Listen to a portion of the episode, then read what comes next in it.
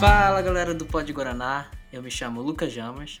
Eu me chamo Daniel. E eu sou o Lucas Henrique, mais conhecido como Luffy. Nesse episódio vamos falar com Igor Santiago, um mestre cervejeiro e engenheiro químico. Também vamos falar da produção de cervejas regionais e a experimentação de sabores e aromas com frutas locais. O Igor também vai falar um pouquinho sobre os detalhes da produção dessa cerveja, cada processo que ela passa, e também sobre a harmonização dos diferentes tipos de cerveja com os diferentes tipos de alimentos. É isso aí. Ah, e depois de assistir esse episódio, vai lá no nosso Instagram, arroba podguaraná. Lá nos stories vão ter enquetes para você responder e ver se você pegou mesmo tudo que a gente falou aqui. É nóis. É, escolinha do professor Ramos. Bora lá? Bora lá. Bora lá!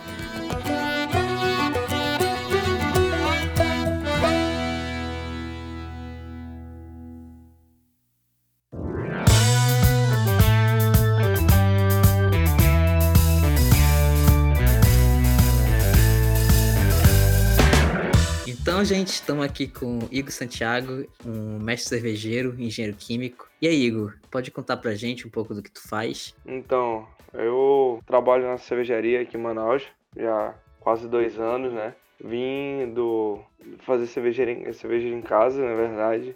É, sempre bebi e depois quis entender um pouco mais como acontecia essa mágica, né? Eu nem acreditava que era possível fazer cerveja em casa. Então, depois de um tempo, entrei em cursos fazer cerveja em casa, aprendi.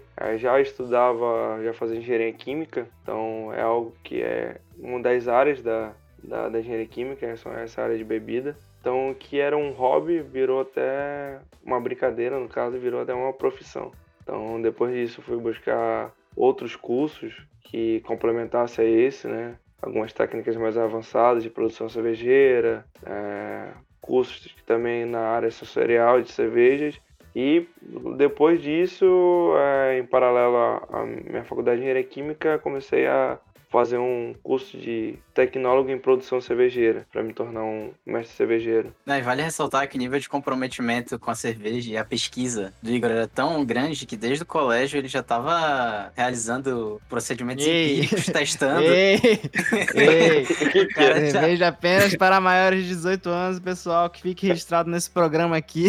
Mas é que o cara é um pesquisador, mano. É, um pesquisador nato desde jovem. Exato, pô. O bom que o Luffy é cobaia desde sempre também. Né? Olha aí. Ei, pô, mas uma coisa que eu queria falar aqui é que ele acabou respondendo, porque eu ia perguntar para ti se tu começou a fazer engenharia química para fazer cerveja.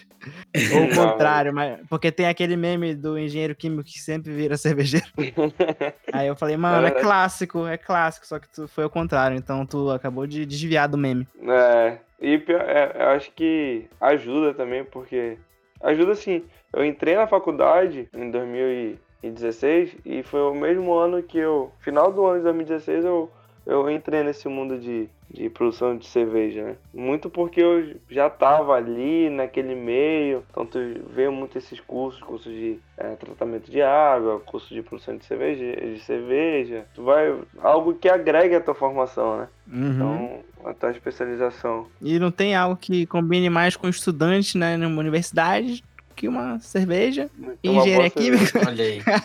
Unir útil agradável. Mas, provavelmente se eu fizesse engenharia química, né, eu seria cervejeiro também. É, o pessoal brinca que engenheiro químico é, ele se forma para fazer sabão, fazer shampoo, né? Agora tá mudando isso. O pessoal quer, quer fazer combustível, o pessoal quer fazer cerveja, quer tirar petróleo. Foi mudando com o tempo, né? Eu queria já começar logo tirando uma dúvida que eu tenho, que é sobre a questão do mercado regional daqui. Como que tu diria que é o mercado regional? É, quais são as características que tu pode ressaltar pra gente? Então, o mercado regional é bem peculiar ao mercado brasileiro mesmo. O carro-chefe de todas as cervejarias são as cervejas claras, que são o Chopp Pilsen. Claro que tem cervejarias que vão se especializar no Chopp Pilsen e tem outras cervejarias que tem um leque maior, uma variedade maior de, de cervejas para tentar atingir outro público, né? E nessa questão de esses sabores diferenciados, como é que é aqui? Tipo, se é uma coisa mais nova ou isso já, já tava mais difundido no mercado? Então, é, É, eu até brinco que todo mundo gosta de cerveja. Né? Quem fala que não gosta é porque não descobriu. O Ramos não tipo gosta, né? É, gosta. Olha, já, já- já vai ter uma treta aqui, porque olha, a questão que a gente tem aqui é o seguinte: o Ramos, ele é afirmado na vida que não gosta de cerveja. Eu já fui um desses, só que recentemente, na pandemia, eu comecei a beber mais cerveja. No caso, eu comecei a beber uma cerveja escura, que ela era curiosamente de café, sendo que não fui eu que escolhi ela.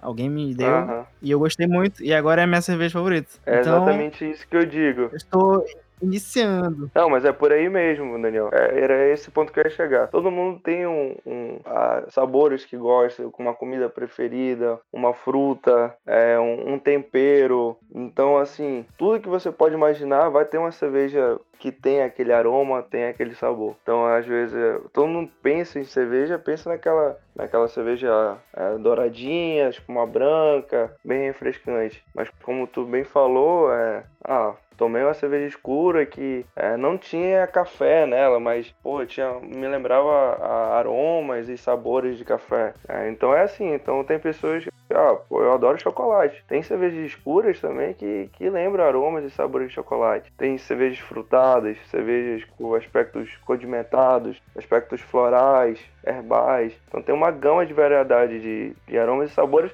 além da, da mistura entre eles. Então por isso que eu brinco, né? Que todo mundo gosta de cerveja. Talvez eu não tenha descobrido o seu estilo. Cerveja de whey tem? O Ramos é.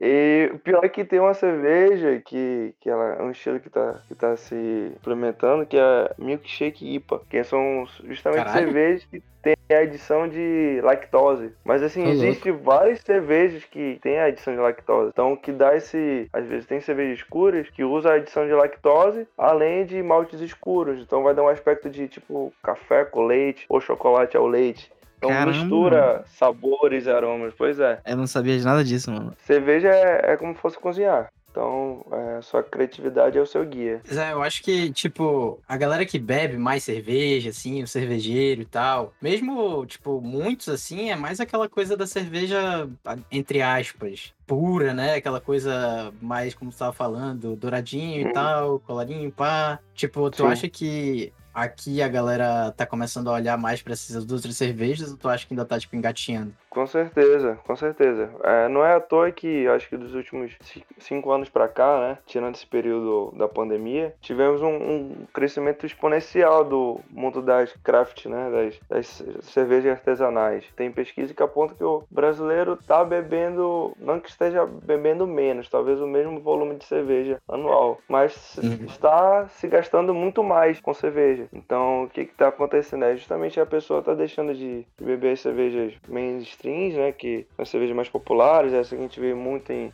é, na, na prateleira do supermercado e buscando cervejas artesanais, é, com uma- aromas e sabores diferentes. É, é, buscando chopp também, que é bem popular, né? Então, é, o, esse mercado está crescendo bastante, sim, da- das cervejas artesanais. E, tipo, falando, voltando àquela questão do todo mundo tem essa cerveja, é que eu já falei alguma vez aí pra algum amigo que se eu fosse tentar experimentar de novo a cerveja, eu tentaria uma cerveja artesanal, porque, sei lá, ela tem, tem uma, assim, uma vibe meio diferente, talvez eu gostasse. Mas aí a resposta que eu tive dele foi é, que cerveja artesanal é pra quem já gosta de cerveja, porque tem um gosto de cerveja mais forte. Isso aí procede ou é, ou é balela? É, é assim, a questão de falar que uma cerveja é muito forte é muito, muito vago, né? Porque as cervejas são, tem várias, vários parâmetros, né? Então, assim, uma cerveja pode ser forte por ter um teor alcoólico mais elevado. Uma cerveja pode ser classificada como mais forte pelo seu amargor. É, uma cerveja pode ser é, classificada como mais forte por ter um, um corpo mais elevado. O corpo que a gente diz é o peso da cerveja. Então, é só para é, ilustrar assim, você vai, vai beber uma, uma cerveja tradicional, você vai beber, você vai engolir tranquilo, não vai dar aquela sensação de saciedade, cheio, estufado, né? E se você pega uma cerveja mais encorpada, mais pesada, você vai beber e vai sentir meio, meio cheio. Então, isso é muito relativo. Fala que ah, as cervejas artesanais são mais fortes. Tem cervejas que são tão leves quanto as que a gente vê no, no supermercado, que são essas comuns. E se, e se a gente for pegar, tipo, os tipos de cerveja padrões? a gente tem o quê? A clara e a escura ou a gente tem algo mais assim? Por exemplo, como o Dani falou, ele experimentou a escura e aí a partir disso ele gostou. Eu queria saber, se não for um número, tipo, infinito, assim, se a gente pegar as cervejas padrões, é, quais são uhum. as diferenças entre elas, para ver o que eu poderia buscar para me agradar mais. Antes de tudo, antes de tudo, antes do Igor começar a explicação, vale também aí para quem tá iniciando. Antes disso, Igor, fala aí a diferença do chopp para cerveja, meu cara. Boa. Então, isso é uma coisa que o pessoal pergunta muito e se confunde, né? É, essa nomenclatura de cerveja e chopp é algo muito particular do Brasil, na verdade, da legislação brasileira, porque no resto do mundo não faz essa diferenciação. Mas a, a grosso modo, a, o que diferencia cerveja e chopp é um processo que a gente chama de pasteurização, que é um, um processo térmico, que é justamente para você dar um tempo maior de prateleira à sua bebida. Então, tá brincando, toda cerveja foi um chopp, digamos assim, porque ele, é, ele sai do processo como fosse um chopp, aí pode passar pelo processo de pasteurização e aí a gente vai chamar de cerveja. Ela vai lá para a prateleira, vai ter uma data de validade maior. Então seria basicamente isso. A vantagem de, ah. de você tomar você tomar um chopp é porque querendo ou não esse processo térmico ele tira um pouquinho do frescor da bebida. Então você pode perder um pouquinho de aroma e sabor, mas não que vai transformar em outra cerveja, digamos assim. Mas assim, é, se tomar a, a cerveja e o chopp da mesma, da mesma marca, digamos assim, você vai ter uma, uma intensidade maior de aromas e sabores no chopp, com certeza. Ainda mais se for da ah. batuta, fala tu aí. então, lá, lá, lá, na cervejaria que eu trabalho, na cervejaria Batuta, a gente trabalha só o chopp, né? Porque a gente não, não faz esse processo de pasteurização. A nossa venda é só através de, de, de barris e growlers. Growlers que são algumas vasilhames, digamos assim, pode ser de vidro ou plástico. E não é à toa que o chopp geralmente ele é armazenado a frio, então assim, tem um ele sai da indústria a frio. Então, você levou para sua casa, vai ter que botar na geladeira logo e beber no máximo num prazo de 7 a 10 dias. Enquanto você compra uma, uma cerveja no supermercado, é, dependendo do tempo que ela já tá lá, vai ter um, mais de seis meses, seis a um ano, né? Caralho. De validade. Pera, então a única diferença do chopp pra cerveja é só esse processo de pasteurização. Isso. Então no resto do mundo é só cerveja, não existe chopp. Existe o chopp. A questão é que não, não existe essa nomenclatura de chopp e cerveja, né? Uhum, tipo, é a mesma coisa. É, só... é, tudo, é, tu, é tudo cerveja. Cerveja em garrafa, cerveja no, ah, você toma no bar, no copo. Mas por isso que eu nunca achei chopp em outro lugar. É, tipo... essa, essa palavra chopp, é, vem, no, vem de chopp, é, é uma palavra veio do alemão, que chopp antes era uma unidade de medida, digamos assim. E aí foi mudando, foi mudando e. Caramba, eu queria falar que quando eu era pequeno eu achava que a diferença de chopp pra cerveja era o copo. Porque sempre, a cerveja sempre era uns copinhos minúsculos e pedia um chopp era uns copos Mas gigantes. Isso aí é verdade, isso é verdade. Aí eu ficava, mano, é, chopp é o, o múltiplo de uma cerveja. é uma medida, né? Mas então, tem, acho que tem alguns, sentido, viu? Tem, tem, mas tem, tem, tem lugares que usam o copo como fosse unidade de medida. Tem um copo que é da. É inglês né? Que é o Pint. Uhum. Então, o Pint se popularizou é, como quase uma unidade de medida. Então, tem muitos bares que você vai em qualquer canto do mundo, até no Brasil mesmo, que você vai ler, é, você quer um pint, que ele tem 473 ml, ou half pint, que é a metade de um pint, que é, eu acho que é 200 e alguma coisa. E, mas acontece isso mesmo também, a questão dos, dos copos copos eles são é, bem levados a sério no mundo das cervejas artesanais. É, cada estilo, cada grupo de estilos de cerveja, ele vai se, se comportar melhor num, num determinado copo. Então a gente tem uma grande gama de, de copos também para diferentes cervejas. Agora voltando lá na pergunta do Ramos, que eu até esqueci como É verdade. Eu tava, tava esperando o meu momento. vai, vai, vai, foi mal. Mas era, era basicamente os tipos básicos, assim, de cerveja. Eu pontuei a clara e a escura, mas, sei lá, tem outros. A gente tem dois guias que, que guiam o mundo cervejeiro, que é o BJCP e o BA, né? Então, assim, um é mais usado para concursos e o outro é para as indústrias mesmo, né? assim, se não me engano, no BJCP existe mais de 200 estilos de cerveja. Caramba. E, e o que vai mudar de cada um é cor, é amargor, sabores, aromas, corpo, densidade, teor alcoólico. Então, assim, tem uma diferenciação muito grande de, no mundo cervejeiro, justamente pela grande variedade de, de matérias-primas, processo. Então, assim, tu pode fazer duas cervejas diferentes com os mesmos ingredientes, mas devido ao seu, seu processo ser diferente. Rampas de temperatura, Uhum. rampas de, de fermentação, é, tempo de, de fervura, tempo de alguma coisa, então. E no geral, em relação, em relação às cores, não tem um padrão tipo a escura sempre vai ser mais amarga, ou a clara sempre vai ser, sei lá. Porque o que que leva a, a uma cerveja a ficar mais escura que a outra, por exemplo? Ah, o, o que proporciona uma, uma cor diferente, basicamente, é os maltes. Existe uma grande variedade de maltes também. Existem os maltes claros, os maltes caramelados, maltes torrados. Então, os maltes. E o que que é malte? Malte, na verdade, ele é vulgarmente conhecido como a cevada. É, mas a, a gente pode. É o trigo, então. Oi? Seria o trigo? Não, é a cevada. A cevada é o grão. O grão? Tá. É o grão, é, porque a gente pode, a gente pode ter malte de cevada, a gente pode ter malte de trigo também. É, tem alguns outros grãos que é muito utilizado no mundo cervejeiro, só que eles são dificilmente são malteados. Porque a, a malteação é nada mais do que a é você pegar o, o grão em questão, você jogar um pouco de água, umidificar e depois você vai torrar. A grosso modo seria isso. E dependendo desse tempo de, de secagem de cada grão, tu vai ter essa gama de, de malte. Maltes mais claros, maltes mais caramelados, maltes mais escuros. E Ah, além disso, Caraca, agora faz mais sentido.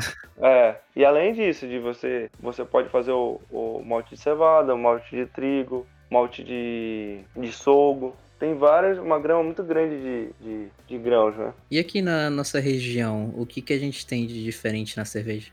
Existe algo diferente, algum ingrediente que a galera tá adicionando Então, aí? É, no mundo das artesanais, acho que a grande diferença é o uso de adjuntos. Então a gente vê muito que para ser uma cerveja, na verdade, você precisa de basicamente quatro ingredientes básicos, que é água, malte, lúpulo e o fermento, que é ele que produz o, o álcool e o gás da cerveja, o CO2. Tá, se- vamos supor, se alguém fizesse uma cerveja só com isso aí, tipo, ficaria bom? Ou, tipo, só isso aí é o basicão e é uma parada com gosto estranho? Nada, é, esses são os elementos básicos para produzir uma cerveja. Então, a a- pela legislação, para ser cerveja precisa só isso. Mas você também pode usar adjuntos. Agora, esses adjuntos você pode usar para atribuir características diferentes. Então, aí que entra o mundo das cervejas artesanais. Cada vez mais tem utilizado matérias-primas diferentes, como frutas, como temperos, como várias outras coisas, sabe? chocolate, tem os que usam chocolate, alguns outros grãos, como o próprio café, é, doces, como eu falei para vocês também, ah, uso de lactose, que é um, o açúcar do leite, né? Então, isso tudo entra na cerveja como adjunto e ela vai ter diferentes papéis. Tem, tem adjuntos que são utilizados só para dar cor, tem adjuntos que são utilizados justamente para dar sabor e aroma, tem adjuntos que são usados para dar uma característica para uma cerveja, tornar uma cerveja mais leve, uma cerveja mais pesada. É, muito se fala do uso do milho e do arroz nas cervejas, né? É até uma Pois é, grande- eu ia perguntar sobre isso, que eu, eu já ouvi gente reclamando, falando, cara, mano, essa cerveja aí, ela é de milho, ela é horrível, não sei o quê. E eu lá boiando, não entendia nada, mano. Qual é, que é a É. diferença? Isso, na verdade, é até uma, uma, uma grosseria. é, é, com a cerveja, é, coitado. Não, até para a indústria em si. Porque não, é, não É. deveria se desmerecer uma cerveja por usar o, o milho ou o arroz. Eles foram utilizados, não é à toa. Claro, é, muito se fala para baratear o processo, mas Uhum. falar a verdade, o, o, o milho ou o quilo do, da cevada é quase o mesmo preço. Na verdade, o milho e o arroz, principalmente, são utilizados para atribuir uma característica às cervejas que, são, que é a leveza. Querendo ou não, esses grãos eles proporcionam uma cerveja mais refrescante, mais leve. Então não é à toa que se popularizou como as cervejas do, do churrasco, né? Ninguém vai querer tomar uma, uma cerveja, ah, vai para um churrasco e vai estar tá comendo uma carne e vai tomar uma cerveja e vai ficar cheio, passando mal. Agora, essas cervejas que tem esses adjuntos, como milho e arroz, você fica o, o churrasco o domingo inteiro, naquele solzão, tomando tranquilamente. Ah, então tem uma função.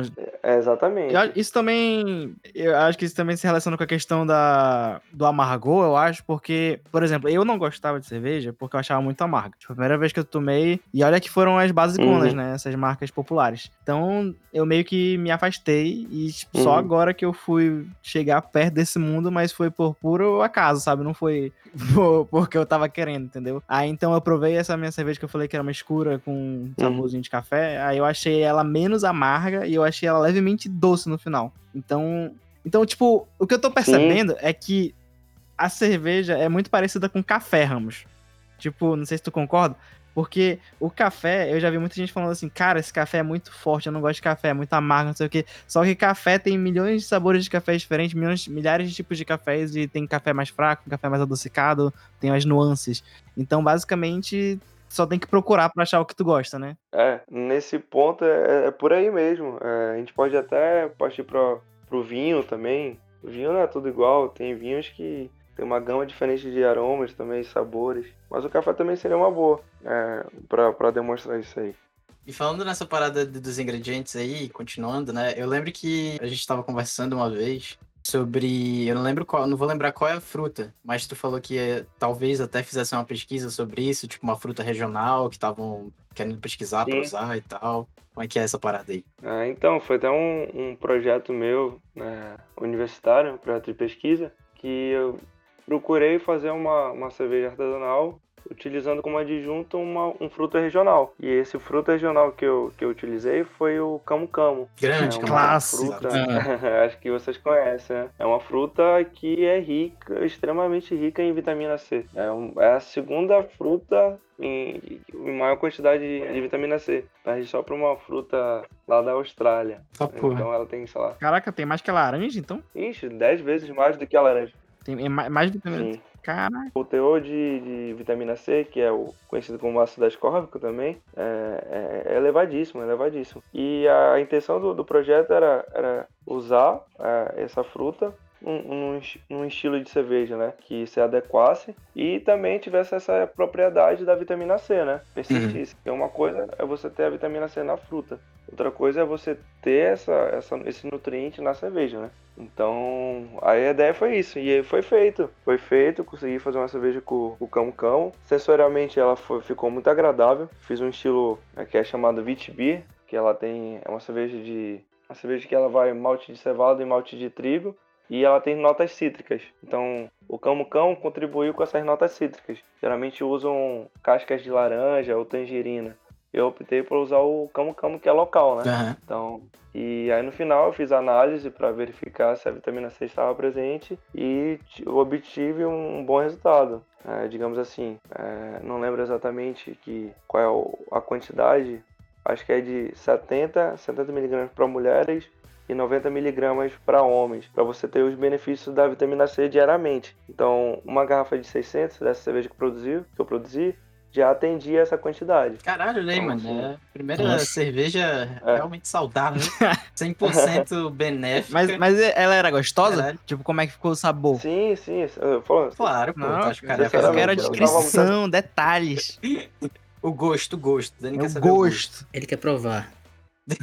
Essa, a VTB, é, a que eu me baseei, né? A VTB é um estilo de cerveja. É um estilo belga. Ela é conhecida justamente por malte de trigo e malte de cevada. O trigo, geralmente, ela dá um- uma, uma... deixa uma cerveja um pouco mais pesada. Porém, ela é uma cerveja pouco amarga. Hum, Um pouco amargo. O, o amargor a gente mede por uma unidade que a gente chama de IBU. Então o IBU dela era bem baixinho. E ela tinha esse perfil mais frutado. Do, do, do cítrico, do, do frutado, um toque de condimentado, porque foi utilizado coentro. Não sei se vocês conhecem o coentro. Clássico, Aham. mano. Grande. Com- então era um perfil frutado e condimentado. Uma cerveja bem leve, bem refrescante, bem carbonatada. Ó, tá aí, Ramos, uma pra ti, ó. Pra iniciar. é, essa, essa parece boa. É, eu gostaria de deixar registrado aqui que eu sou amigo do Igor e eu nunca provei essa Olha aí. Olha aí. Cobrou. Ah, Porra, o cara tá, Foi- tá dando um água na ótimo- boca aqui, o cara. os privilegiados foram só a minha banca examinadora. Porra, meu amigo. E um dia tu vai refazer, man?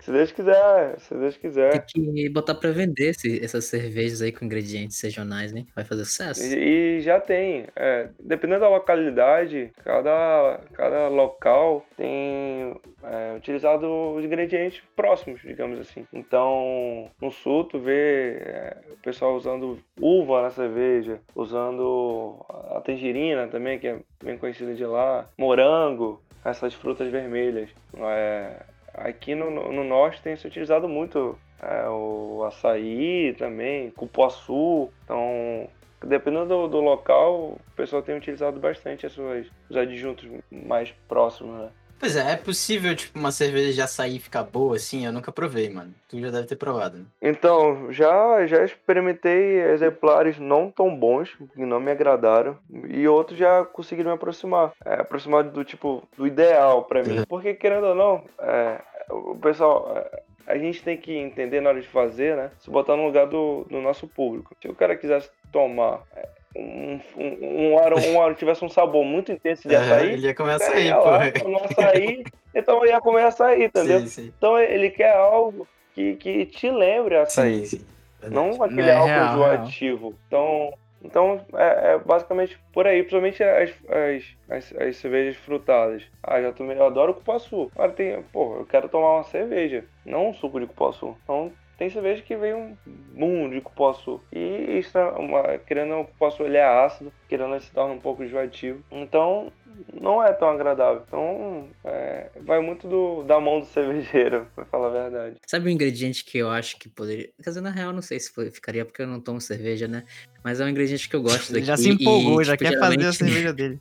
é, não toma ainda, não toma ainda. Depois desse Gera- episódio. Fala aí, fala Não, aí. mas talvez possa, não sei, dependendo de como for, talvez possa ficar enjoado, mas o Kumaru, que é a famosa baunilha da Amazônia. Kumaru, Ela, aí, tomou uma já de Kumaru? Cara, ainda não vi Kumaru. Já, já tomei cerveja que tinha extrato de baunilha, né? Aham. Eu conheci o Kumaru também por causa do, do mundo, mundo cervejeiro. Então, como eu sempre, sempre gostei é, de cerveja, sempre é, busquei trabalhar, me especializar, então eu sempre busquei fazer cervejas diferentes. Então, sempre busquei é, matérias-primas diferentes. E nessas pesquisas eu encontrei o Kumaru. Eu não, olha, nasci aqui, me criei, mas nunca tinha ouvido falar. E o, Kruma- o Kumaru ele é muito utilizado já na, na indústria de perfumes, de, de assim, no cosméticos, né?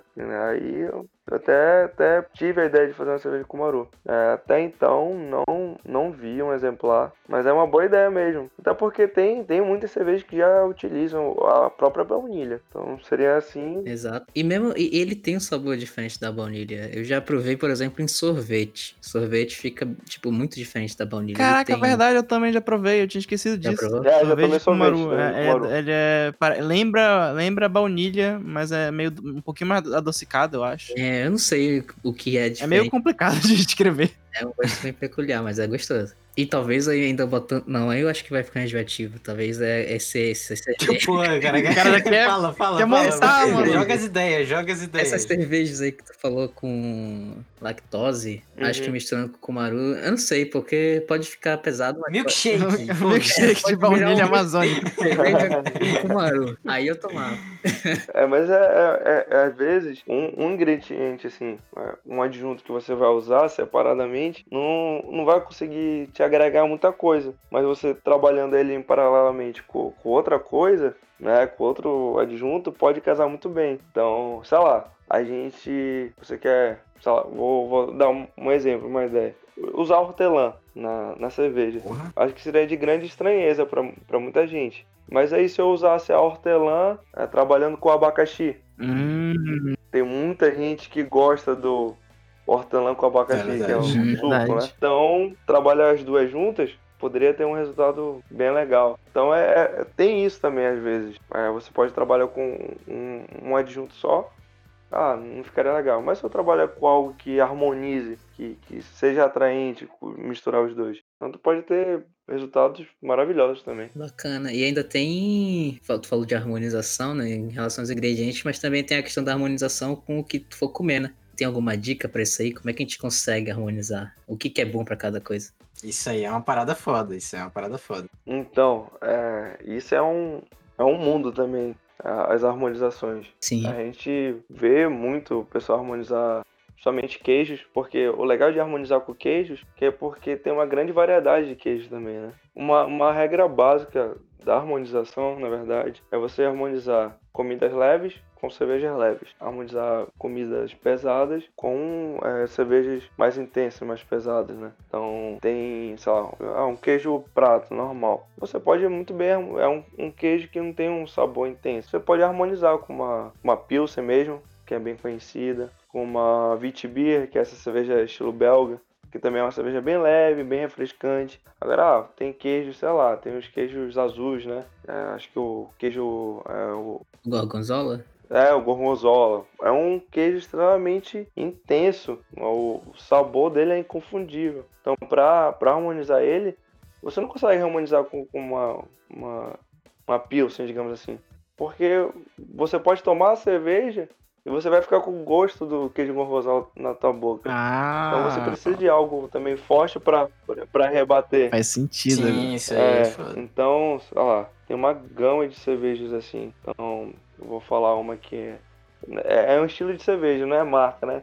Que é a Barley Wine. É uma cerveja que ela tem um teor alcoólico de, de 8 a 11% de álcool. Caralho. É quase um. É quase o teor alcoólico de, de vinhos e outras bebidas, né? Então, e ela tem notas licorosas, é, notas de frutas, frutas passas. Uma cerveja bem intensa. Então ele consegue competir com, com o queijo com rosola. Aí é só que a harmonização, assim, tem, tem vários tipos de harmonização. Por contraste, por intensidade, né? É uma gama muito grande também de formas de harmonizar. Por exemplo, eu vejo muita gente, tipo, recentemente eu tenho acompanhado um canal de hambúrguer e tal, e, tipo, na maioria das vezes, quando ele tá Uhum. Montando aqueles hambúrgueres picas, ele, tipo, harmoniza com alguma stout, com alguma cerveja escura, assim, que também seja, como tu falou, né, uma coisa mais É, pesada. Tem, é, é bem clichê algumas harmonizações, né? É o, o hambúrguer com, com uma IPA, que é uma cerveja bem amarga, que é bem, é bem conhecido do mundo das artesanais, talvez as cervejas mais conhecidas Sou fã, sou fã. as IPAs. Tem uma... Conhece, né? Ah, essa, conhece, aí, já tá- essa aí, essa aí é, digo, podia tatuar IPA, mano, é, é um bagulho muito bom, meu Deus do céu. Que isso, cara. É, eu lembrei, lembrei que a gente já tomou junto. Porra, direto. E existe vários tipos de IPA também. Justamente aquela de. Eu falei de uma milkshake IPA, né? Pra ver já um, um novo, uma nova gama de IPA. O pessoal também, uma harmonização que é bem clichê. Pro, pro Daniel que falou que gosta da, da cerveja escura, né? Que provavelmente ele tomou, pelo que ele descreveu, é uma stout. Então o pessoal faz a harmonização do, da stout com um bolo de chocolate, Opa, um mano. brownie. Perfeito, Olha tô aí, feito, aí não. você. Olha aí, Dani, olha aí. Já vai.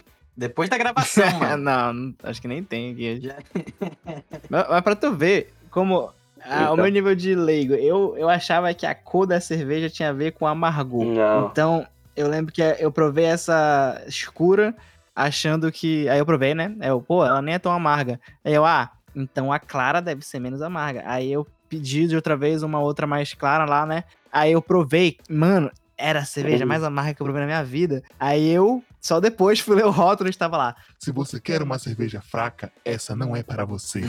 Aí eu, pô, mano, fui pro lado oposto sem querer. A IPA é, são uma das cervejas mais amargas do, do mundo cervejeiro. É, como eu falei antes, é, o amargor ele é medido pelo IBU, é uma, uma unidade é, mundial, é uma conversão. O, quanto maior o número de IBU, mais amarga a cerveja é. A IPA, para ser uma IPA, ela tem que ter pelo menos 40 IBU. 40 IBU, para quem é acostumado a beber as cervejas tradicionais, e as cervejas tradicionais têm um IBU que varia de 9 a 15. Caramba. Então vocês imaginam, 40 IBU é, é, tre- é de 3, 4 vezes a E, e esse be- ele vem na embalagem em algum lugar dizendo ou não? As cervejas artesanais, elas geralmente elas vêm com, com- com um rótulo bem cheio, né? Então, elas, elas- geralmente elas especificam o teu alcoólico, o IBU, a cor, porque tem uma escala de cor também. Então é algo que, que aproxima também o público, porque ela, ele mostra o Uhum. que, que tem na cerveja,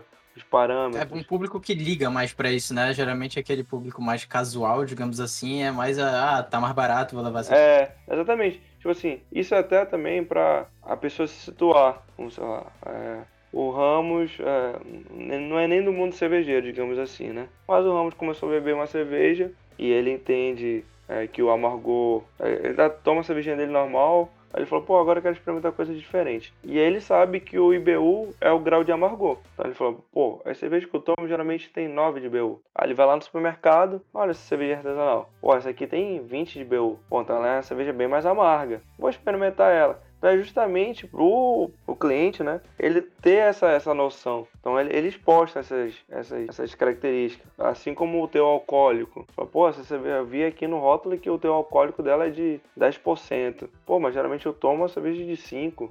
Pô, eu já tomei um vinho que tem 11. Ah, talvez essa cerveja se assemelhe um pouco a um vinho. Eu vou experimentar. Uhum. Então, é justamente também causar essa aproximação, informar mesmo, né? É basicamente isso. As cervejas artesanais, geralmente, eles informam o IBU, o teu alcoólico, a cor. Porque tem, tem garrafas que você não consegue ver a cor É verdade. por ser uma garrafa âmbar, né? Então você não consegue diferenciar se é uma cerveja clara ou uma cerveja escura. A gente faz questão de, de colocar ou, ou, ou mostrar a cor dela através de uma, uma escalazinha. É, então, então fica aí a dica pra galera que tá ouvindo que não sabe desse negócio do IBU. Então, se quiser saber o nível de amargor, né? Só é procurar na embalagem. Exatamente.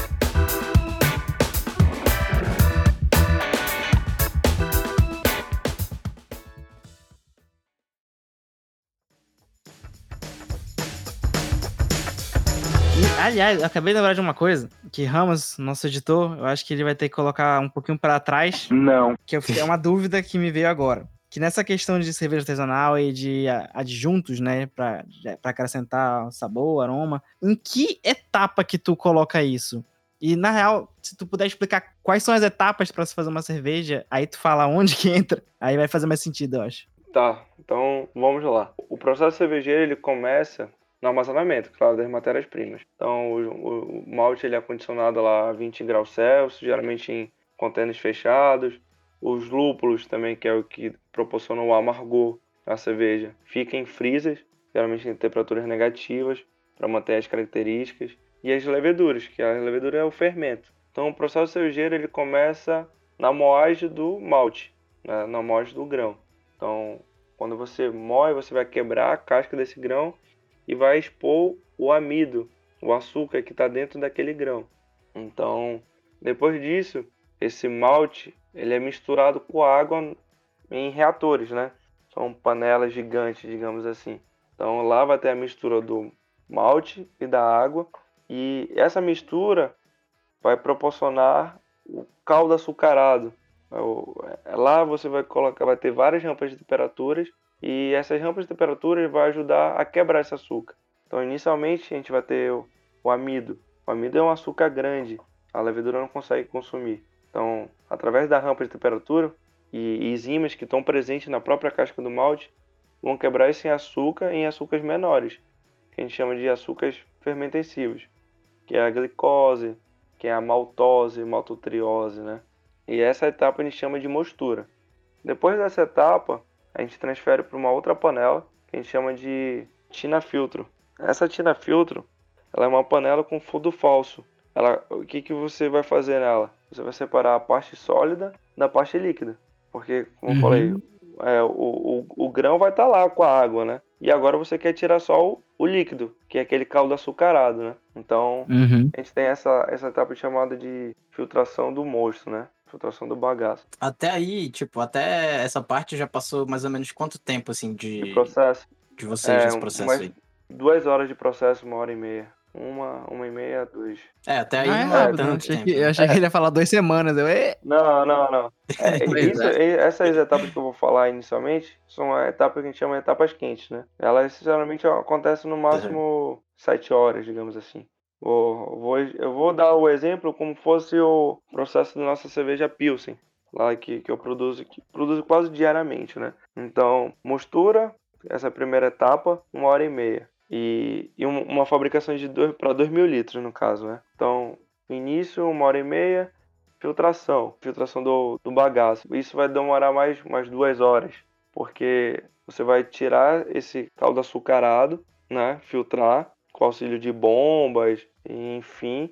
Mas você vai ficar muito açúcar embebido naquela casca. Então o que você faz? Você faz uma lavagem. É igual quando você vai fazer um suco, sei lá, um, um suco de laranja e fica aquele bagaço de laranja. Você não Uhum. adiciona um pouco mais de água para tentar Sim. extrair mais, mais o, o- sabor da laranja, ter um rendimento melhor. Uhum. Então seria basicamente Sim, isso também a gente faz. Então você, a gente vai dosar mais água para lavar esse bagaço, extrair mais açúcar e ele vai sendo filtrado. E ele vai ser filtrado para uma outra panela, outro reator, que a gente chama de panela de fervura, tina de fervura, né? E o nome já, já diz o que acontece, né? A gente vai pegar aquele, aquele caldo açucarado e a gente vai ferver.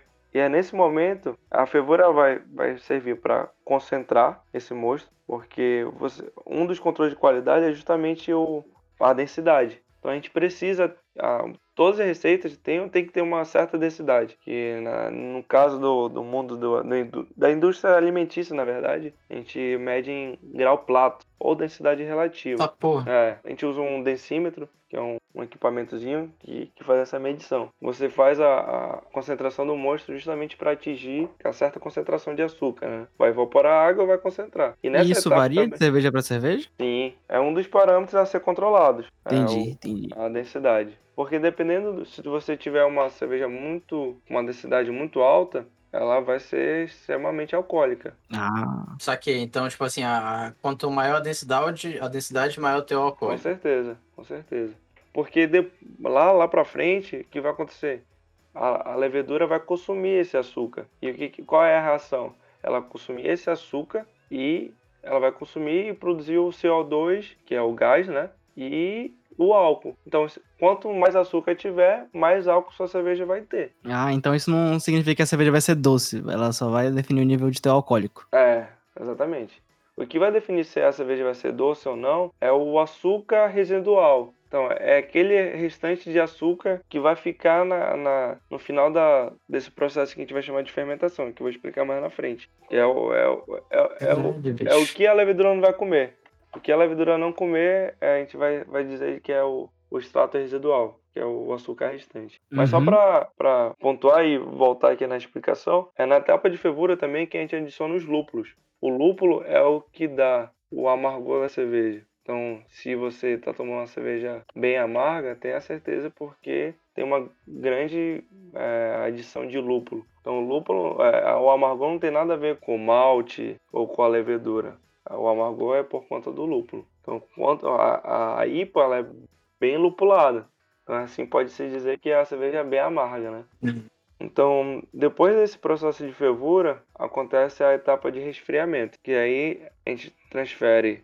É o fim da- da- das etapas quentes, a fervura. Então a gente vai pegar essa, essa- esse mosto que foi fervido e a gente vai resfriar para um tanque fermentador, um tanque cônico, que eu acho que muita gente já viu em fotos também. É Então, aquele é- gigantão lá. é, aquele gigante. Ao passo que você vai resfriando, né, o- com os equipamentos que a gente chama de trocadores de calor, é, a gente vai resfriar já para a temperatura de fermentação, que é a temperatura que a levedura vai atuar. Então a gente vai resfriar para já a temperatura exata. Existem duas famílias de cerveja. As cervejas lagers, que o fermento vai trabalhar numa temperatura entre 9 e 15 graus, e as cervejas ales, usam um outro tipo de levedura e elas vão trabalhar de 15 a 24 graus. Então, dependendo de que família de cerveja que você está tá fazendo, você vai resfriar para essas duas faixas de temperatura. Então, você faz o resfriamento e dosa o seu sua levedura, que é o microorganismo, que é o fermento, né?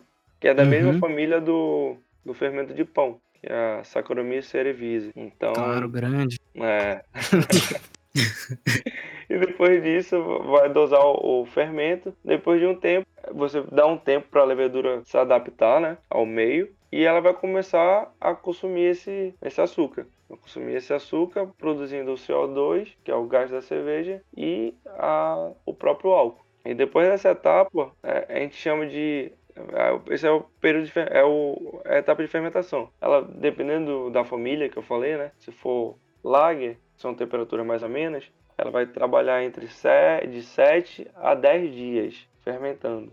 Enquanto as ales, que atuam em temperaturas mais elevadas, elas vão trabalhar em torno de 3 a 5 dias no máximo.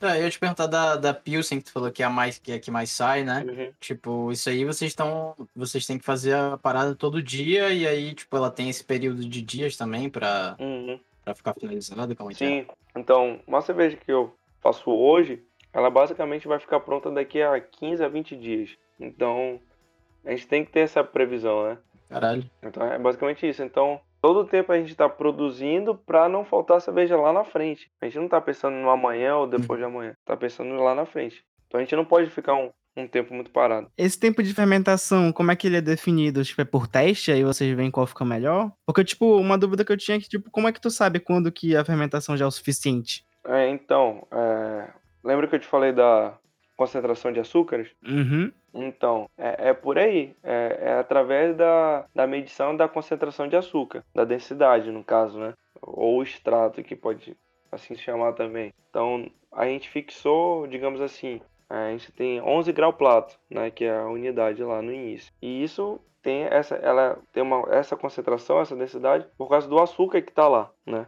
Uhum. Conforme a levedura vai consumindo esse açúcar, o que, que vai acontecer? Essa densidade vai diminuir, vai diminuindo, porque ela vai produzir o álcool. O álcool ele tem uma densidade também menor do que a própria água, então vai diminuir a densidade. Então, Entendi. o andamento da fermentação é verificado através do, do decaimento da densidade. Então, geralmente a gente estipula, ah, eu quero que a minha cerveja fermente até 2 graus plato. Então, você vai, vai deixando ela fermentar, fermentar, para quando chegar perto desse valor que você botou como ótimo, o que, que você faz? Que também é o início de um outro processo, que é a maturação. Você abaixa a temperatura. Quando você abaixar a temperatura, você meio que vai desativar a sua levedura. Ela meio que vai entrar num, num estado de dormência, assim, pode assim dizer, entendeu? Então ela vai parar de trabalhar, então ela vai parar de fermentar. Então assim que a gente define o fim da maturação. E o fim da maturação é o início da maturação. A maturação é basicamente uma etapa de arredondamento da cerveja. É ali que você vai decantar todos os sólidos que estão suspensos, principalmente as leveduras e outras coisas também. Tem muitas coisas, muitos sólidos em suspensão, que se elas ficarem presentes, vai dar sabores desagradáveis às cervejas ou vai dar sensações ruins, como uma, a distringência, que é uma tipo uma deixar a boca travada, é tipo como fosse Eita, caralho. Eita. é, então aí o que que acontece? O- os tanques, se vocês já viram, ou para quem que vai estar ouvindo, os tanques são cônicos, né? Então vai decair e eles vão pro fundo do cone. Então o que, que a gente vai fazer? Pegar e dar purgas. Purgas é justamente eliminar o que ficou naquele cone. Ok? Vai ficar tipo quase duas fases, digamos assim, né? A cerveja em cima e essa parte, essa massa, que é levedura, que é proteínas, que são outros sólidos que, que foram pro fim do cone, e a gente vai eliminar. E a maturação, ela também serve para arredondar aromas e sabores. Tem alguns aromas e sabores que eles estão, sei lá, somente aromas que são voláteis. Eles vão estar em, em- no topo do tanque. Então a gente precisa de uma etapa, um, um tempo para eles fixar no líquido dentro da cerveja. Então, Ah, até o próprio até o próprio CO2. Ah, O CO2 para ele se misturar com a cerveja, ele precisa estar em temperaturas amenas, frio, para ele poder adentrar o líquido, né? Então, Caralho, mano. É um bagulho muito técnico, né? Tem muita coisa, é, mano. tem muita coisa. É, é, basicamente são processos físico-químicos, né? E aí, é tipo, esse é, esse é um processo que vocês fazem, assim, para resultar na cerveja artesanal, né? E eu acredito que deva ter processos muito similares com o processo industrial. Mas aí, o que que difere do, do artesanal para o industrial, tanto em processo quanto, por exemplo, no gosto, que a gente sabe que é Sim. diferente? É, falar a verdade, o, o- a- diferenciar o, o artesanal para o industrial, acho que a grande, a grande diferença, na verdade, são os controles de qualidade. A grande indústria, né?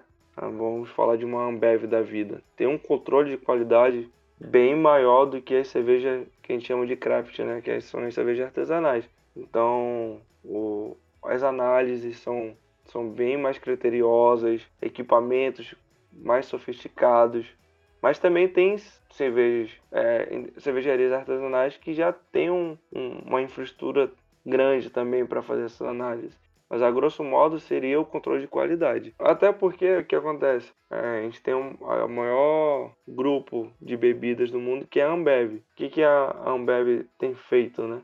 Tem comprado é, marcas famosas do mundo das cervejas artesanais. Então eles pegam, compram essas indústrias de, do mundo das cervejas artesanais e deixam mais sofisticadas, né? Aprimora o seu controle de qualidade. Mas aí é, vão deixar de ser vão deixar de ser é, cervejas artesanais? Não, mas elas têm um controle maior de qualidade. Ah, então já quebra a, a pergunta que eu ia fazer, porque tendo assim, olha hum. leigo, né? a gente falou de cervejas artesanais e aí a gente conseguiu, pô, ter um monte de tipos diferentes de cerveja, sei lá uhum. o que, sei lá o que. Aí falando nas cervejas industriais, nesses que a gente vê em mercado normal, né? Cervejas uhum. mais populares. Eu não provei todas, né? Mas assim, olhando, eu sinto que elas são muito parecidas entre si. Então a minha dúvida era, tipo, se esse controle de qualidade meio que limitava, de certa forma, um, uma liberdade artística, digamos assim, do, do produtor de experimentar coisas novas. Mas aí, com eles comprando esses, esses selos artesanais, eu acho que já dá uma quebrada. É, na verdade, acho que acaba sendo bom essas aquisições, porque querendo ou não, tem muitas cervejas artesanais que são atende só a uma certa região. E quando uma grande multinacional dessa adquire essa marca, aumenta o, o, a distribuição, né? Então, hoje em dia, por exemplo, né, a Ambev comprou a, a Colorado, que era uma cervejaria, é uma cervejaria paulista, né? Então, nem chegava aqui. E a gente não via é, muito. Foi, foi essa que eu tomei de café, é dessa marca. Pois é, que é, que é a Demoselle. Tá bem popular, né? Pois é. Então a Ambev comprou a Colorado. Hoje você vê Colorado em qualquer supermercado, qualquer empório, somente aqui na cidade de Manaus. E, e, graças a isso também tem se popularizado o, o, as cervejas artesanais. Porque a Colorado ela produz é, vários rótulos. A gente pode ver que a, a, ela não produz a, a cervejas parecidas como a gente vê, como é, é a Brahma, a Skol, essas cervejas populares que a gente vê no supermercado, né? As latinhas, as cervejas do, do, do nosso churrasco. E, e, isso permite, e além de proporcionar é, você encontrar elas, mas também preços mais acessíveis. Então, uma, essa cerveja que o Daniel provou e ele gostou, acho que ela custa em torno de 15, 15 reais, eu acho, no máximo. É, né? por aí. É. Acho que foi, eu comprei por 14, 14, eu acho. É, o estilo dela é uma stout. Se você for buscar uma stout é, alguma cervejaria local, digamos assim, ou até uma cervejaria local de outro estado, você não vai pagar menos do que 25 reais numa garrafa. Eu não estou falando nem de uma garrafa de 500, 500 ml, mas garrafa de 350 ml. Então, a, a, grande vantagem também de, dessas aquisições, né, da, da, dessas grandes empresas, buscando comprar essas empresas menores, é justamente é, a distribuição, os preços mais acessíveis. Eu acho que o, e o público também se beneficia muito com essa parada, né? Porque, tipo assim, cara, é uma qualidade muito superior, por exemplo, a, do que outras que é, que aquela lá que começa com ITA, por exemplo. Hum. Porra, a, ali é tipo. É, eu, eu, sei que o Igor, a gente não pode cuspir no prato que a gente come, que a gente já comeu um dia, porque a gente começou a beber mais ou menos na mesma época cerveja e a gente começou por ela, tá ligado? E, pô, ela é uma cerveja leve e tal. Essa, essa aí que tu tá falando, mano, era a única que eu aceitava beber quando alguém me oferecia, porque ela era muito aguada. Aí. aí. eu falava, ah, essa é, aqui eu consigo aí. tomar. Ela... Todos nós. Isso é um puta nós. defeito, a cerveja ser tipo uma água. Só que, tipo, quando você tá começando, essa é uma parada tranquila, né, é. né, mano? É tipo um ponto positivo, né? Sim. E aí, até algo interessante isso, por exemplo, recentemente eu tenho percebido que eu tenho cada vez mais buscado cervejas um pouco mais fortes. Quase que inconscientemente, assim. Eu não sei se isso é uma parada, o Igor pode falar, explicar melhor. Uhum. Mas, por exemplo, a, aquela B e. Continua? Verdinha e tal. É, porra, eu me amarrei demais nela e ela é mega forte, pô. Uhum. Eu tava, tipo, Ninguém assim, vai saber qual é, mano, porque eu não tô... saquei qual é. eu também não peguei. A galera do, da cerveja. É porque ela é mais, mais escondida, talvez. Sim. E aí, tipo assim, o caralho, ela é muito forte.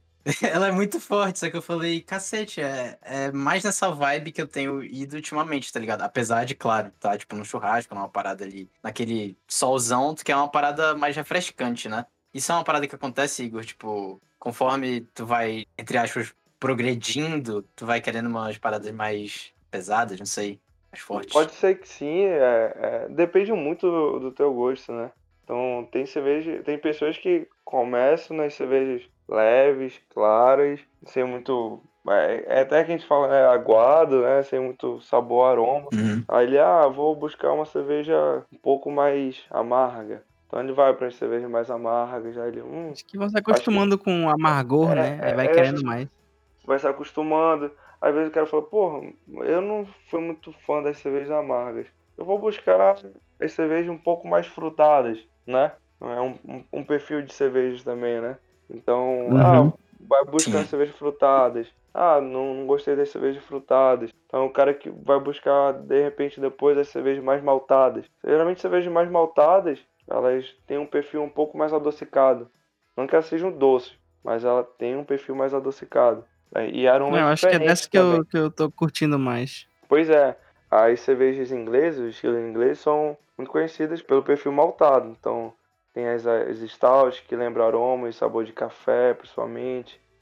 É, Hum. as portas, que lembram já aroma de chocolate. Tem, então, o, o, o- você mesmo vai se guiando, digamos assim, né? Tem, tem um, um, um estilo de cerveja que tá, tá se popularizando, que são as, são as sours, que são as cervejas ácidas também. E isso tem, tem viralizado bastante. A tendência do mercado cervejeiro são as sours. Então, que também é, um- é um, um, outro leque de cervejas, assim. Eu, particularmente, não sou muito fã das, das sours. Mas tem gente que adora. Inclusive que o, o primeiro, assim, ele tá em estágio de aprovação, na verdade, para entrar no, naquele guia que eu citei mais cedo, que é o BJCP. É, são a Catarina Sour. A Catarina Sour vai ser provavelmente o primeiro estilo brasileiro no nosso guia de cervejas. Olha aí. Olha, É, avanços. e ela, ela, ela é uma, uma cerveja que ela foi inspirada em um, um estilo alemão, que é a Berliner Weisse, que são, é uma cerveja ácida, o uso de malte de trigo também, mas a, e, e elas são acidificadas por um, um microorganismo que são os lactobacilos, que são bactérias, bactérias que fazem a acidificação desse mosto e depois da acidificação desse mosto adicionar a levedura para produzir o álcool, né? A diferença da, da Berliner Weisse e da Catarina Sauer, que é esse estilo que está a ser aprovado, né? Esse estilo brasileiro, é o uso das frutas, das frutas tropicais. O Brasil é, é agraciado por isso, né? A, a diferença é justamente isso. Então, o que, que é? São cervejas ácidas com, a- com aromas e sabores frutados bem marcantes. Então, a gente vai ver muito Catarina Sauer de maracujá, de cupuaçu, laranja. e- Nossa, esses, essas que levam coisa de laranja, é, mano, é ponto fraco. É, Caralho, é muito bom, mano. existe É muito bom, porque já tem aquele frescor, tipo, da cerveja natural, né, mano? Aí tu ainda pega a laranja, que é aquela, porra, uma parada que naturalmente é refrescante pra caralho. sim. Isso aí, mano, é uma combinação muito foda. Então, tu, tu- e pior que eu, eu falei assim, é, estilos de cerveja diferentes, ah, cervejas amargas, cervejas frutadas, mas você também consegue unir, né? Você consegue fazer uma, uma cerveja amarga, mas também com perfil frutado. É, você consegue, ah, não é porque você está utilizando, é, é, você está usando adjunto, vai deixar de ser uma cerveja leve refrescante. Ou, ou ah, a gente fala muito de, ah, vou tomar uma cerveja, a, a lourinha, a refrescante. Mas eu já tomei uma, uma, uma cerveja dessas, assim, né, e ela tá ficando até bastante popular.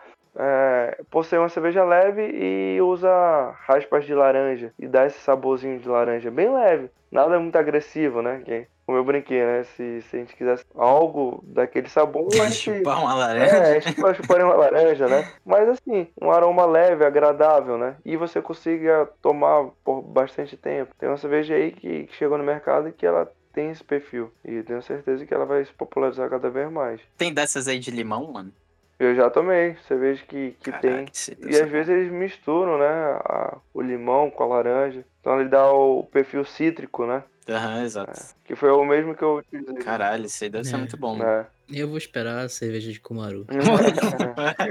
Mas você vai ter que ser o Igor pra fazer, né, mano? Porque eu acho que, Meio nichado. porra, só ele é muito específico. Mas velho. pior, Pior que, Ou tu vai ter que mandar uma, uma carta pra Ambev. pior que se fizer uma pesquisa rápida aí, eu não acho difícil eu encontrar uma cerveja com, com Maru, não. Deixa eu falar. Olha aí. Olha Porque aí, tu- ó. Taca no Google, Tu- mano. tu- tudo que você imaginar já tem cerveja, pra falar a verdade. Ó, tomei uma, uma cerveja essa semana que ela usava a adição de goiabada. Caralho. Aí é demais pra mim. Eita, Ramos, olha, já achei aqui cerveja com Kumaru. Olha aí, eu não falei? Olha aí. Ô, louco. Caraca. Ah, roubaram minha ideia. Ah, pensei que ia ficar rico agora. Não, Mas e a cerveja de goiabada era boa, mano? muito boa. É, como eu te Ele falei, fala, não. bem sutil, me agradou. Era uma cerveja também é, clara, é, espuma branca, leve, refrescante, mas no final tu sentia o- um toquezinho de, da goiabada mesmo, dessas que a gente come, compra em, e come em casa, Sim. creme de leite, e eu sentia de leve. Um negócio super sutil, mas que, que dá um, um certo glamour à cerveja também, e é legal de você tomar. Então é uma cerveja muito boa. Eu adorei essa cerveja. Caralho. Que onda. E, esse, isso qualquer amador consegue notar? Porque, tipo, dando exemplo do Uhum. café. Eu e o Dani já experimentamos cafés com, com essa, essa frutização. Frutização? Nossa, É. nu- nuances, essas Notas. aromas. É, essas nuances, essas Notas, notas, essas notas. de, de limão, de, Aham. de laranja, um monte de coisa. Só que, por exemplo, para alguns tipos de café com essas Hum. notas, para algumas pessoas que não estão acostumadas, elas não Uhum. conseguem sentir. Elas É, só sentem o gosto Mas de café. eu acho que aí vai de pessoa pra pessoa, cara. Porque eu lembro claramente de um dia que eu tava com um amigo meu. Aí era um café com limão, mano. Era tipo notas de limão. Aí eu fiquei, nossa, que loucura. Aí ele provou e ficou, hum, gostosinho o limão. Aí eu provei e eu não senti nada. Aí Uhum. eu fiquei lá, mó envergonhado, porque eu sou viciado do café e eu, e eu não consegui sentir e o meu amigo sentiu. Ah, a- aí tem É, duas Então, questões tipo, também. varia. Paladar, Tem, paladar. tem a questão da, da intensidade também que tá ali, predominante. E tem a questão também da particular de cada um, né? Tem, tem pessoas que conseguem sentir alguns grupos de, de sabores, ou, ou até, até o doce, o salgado, o azedo, diferente de cada um, né? Então, sei lá, eu fiz curso de sommelier de cerveja. Então, às vezes acontecia, o que, que a gente fazia muito? Teste às cegas.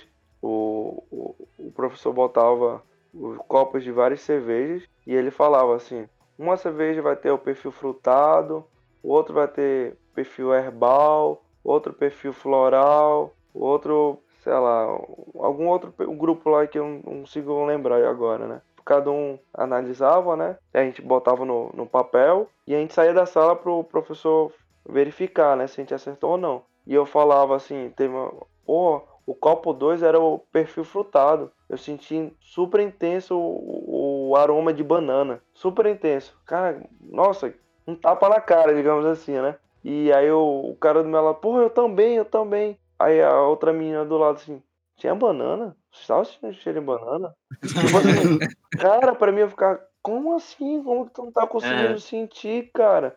É muito intenso, é muito forte. E ela falou, eu não senti nada.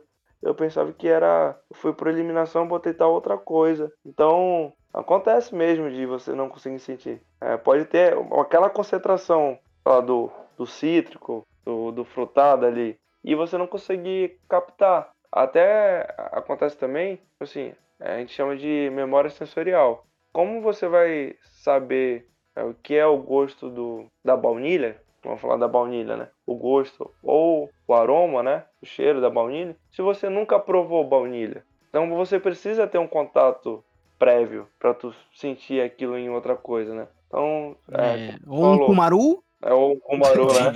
É verdade, É. olha aí, eu nunca não, não ia dar pra saber É, o gosto. Só... É, exatamente Isso- assim. Então, então tipo assim, é, é- sabe aquele negócio de você ver, a- já viu a pessoa em algum lugar? Que é- Aham. Então é, é quase isso também, né? Então, sei lá, se você pegar e aí falar. Ah, tu falou do, do café, né? O café que tinha notas de limão. Se a pessoa nunca tomou um suco de limão, nunca provou um limão, sentiu o cheiro de um limão, ela não vai conseguir identificar esse aroma. Então, e, então tem isso também que a gente chama de memória sensorial. A pessoa, a pessoa precisa ter um contato prévio também com, com aquela. é, mas aroma. nesse caso específico aí, eu já tinha tido esse contato. Eu não sei o que aconteceu, eu não senti o gosto. É, é como é que eu falei, tem gente que consegue com mais facilidade, mas provavelmente tu consegue sentir alguns aromas e sabores que, com mais intensidade que outras pessoas não conseguem captar. Então vai de cada um também. É, eu lembro que teve um caso que. Era, era- não era bebida, era, era um biscoito. O, o chefe do. Uhum. Ele ofereceu pra mim um biscoito de açaí com cupuaçu, se eu não me engano, que eles estavam testando. Caralho, vai falar a marca mesmo. Os caras estão nem pagando. Do nada o cara conhece lá o chefe dele. Casualmente ele traz ideia aqui pra conversa. Ah, não, a minha professora de fotografia, ela era. Ela é quem tira as fotos da, de lá e tal, então ela levou a gente lá pra. Obrigado umas por fotos. contextualizar. Enfim, ele me deu. ele me deu isso pra provar. E mesmo o biscoito tendo a cor do negócio, ele falando que era de açaí, eu não conseguia sentir muito açaí. E olha que eu conheço bastante o açaí, né? Tanto a esses meio comerciais que fazem aí, quanto da fruta mesmo. Mas tu come, E tipo, nada. sei lá, anualmente, assim, mais de, sei lá, cinco vezes açaí? Com certeza, até mais. não sei então se eu açaí, confio mas nele, não, nessa. É, sim.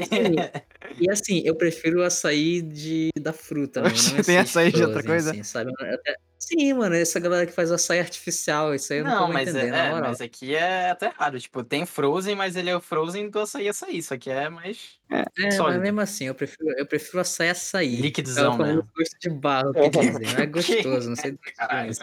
Só recapitulando, é, tu chegou a mencionar onde que o adjunto vai na, na, na ordem? Ah, tipo, É assim. Não, o- a gente o- esqueceu. o- É porque de- depende muito do que você quer do adjunto, né? Tem adjuntos que, no caso, Aham. vou exemplificando. O milho e o, o arroz que você quer extrair também. Porque o milho e o arroz, ele tem a mesma função do malte, que é proporcionar açúcar pro, pro nosso mosto, né? Pro, Uhum. pro nosso, aquele, aquele- aquele caldo ali, né? Então, eles são bem no é, começo. bem no começo, lá na mostura. Lá na mostura. Uhum. Aí eu vou falar assim, ah, se tu quer fazer uma, uma cerveja com, com raspas de laranja, né? Que, que tem o, aroma da laranja. Então provavelmente você vai adicionar ela no- na fervura para tentar extrair esses, esses aromas da, da casca da laranja. Ou você pode fazer o suco da laranja e, e adicionar essa. nessa. Ah, caralho, tem Ué, então o local que tu coloca o adjunto, né, o ponto, vai depender do adjunto e do que tu quer. Uhum. Ah, então tem muita você quer possibilidade, né? Tem Não, muita liberdade várias. pra tu fazer. Sim, então às vezes você pode usar ele mais, mais de uma etapa também. Geralmente quando a gente fala de aroma e sabor, aroma e sabor, geralmente a gente adiciona na, na fervura e, e no final da fervura, nos últimos minutinhos. E você pode, quiser dar uma reforçada, você pode adi- adicionar na, na fermentação ou na maturação, que é na etapa fria, que é uma das últimas etapas. Ah, mano, isso parece ser divertido agora, deu vontade de fazer uma cerveja. Pois é, isso aí, ó. Vamos chegar em outro ponto agora. O Igor mencionou, tipo, milhares de quesitos técnicos e tal. E aí a pergunta é a seguinte: O quão preparada uma pessoa tem que estar pra tentar fazer uma cerveja, tá ligado? Tipo, tu mencionou o curso de sommelier, né? Uhum. É, tu também faz um tecnólogo, né? Uhum, Além da, da faculdade de engenharia química. sim. E, tipo assim, tu tem várias coisas. Mas, assim, tipo, a pessoa que, ah, mano, tô aqui, pá, eu quero aprender a fazer uma cerveja. Tipo, sei lá, um cara de 30 e poucos anos e tal, que tá entrando nessa, nessa área e tal, gosta muito. E quer, quer fazer uma, mano. Tipo, só pra falar, ah, pô, já fiz uma cerveja. Sim. O que que esse cara tem que fazer? Então, Um curso? É, tem se popularizado bastante é, cursos de cervejeiro caseiro, né? Uhum. Eu mesmo comecei a. a- Eu entrei no mundo das cervejas artesanais através de um curso de fazer cerveja em casa. Então eu, eu saí da cervejeiro caseiro para cervejeiro industrial, né? Virou profissão, digamos assim. O- os processos são os mesmos, o que vai mudar é os equipamentos. Então, em vez de a, a mostura, que é a primeira etapa, né, que eu falei, em vez de você usar um, um reator totalmente automatizado, com, com agitador de paz e.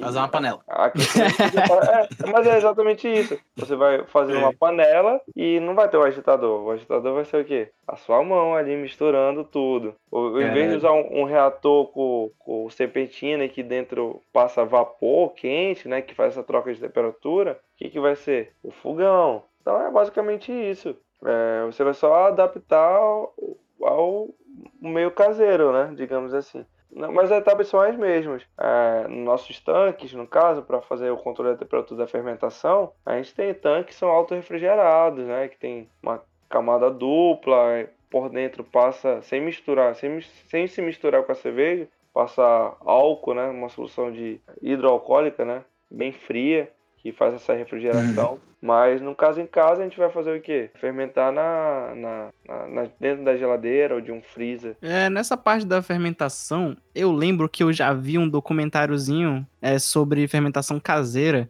e tinha uma questão de uma válvula que tu tinha que usar no final, que é, supostamente era muito importante, só que eu não entendi nada, não sabia por que, que ela era importante. Então, tipo, tu tem como explicar isso aí? Tipo, qual, qual a importância dessas válvulas? Porque eu, eu imagino que tem que ter uma regulagem, né? Tu não pode deixar acumular tanto CO2 lá dentro. É, eu, não- eu não sei se é, é, é, não ficou muito claro. Não sei se está dizendo de uma, um controlador de temperatura, que às vezes você coloca na, na geladeira, que aí você regula lá. É, a 15 graus Celsius. Aí a, a geladeira vai trabalhar nessa temperatura.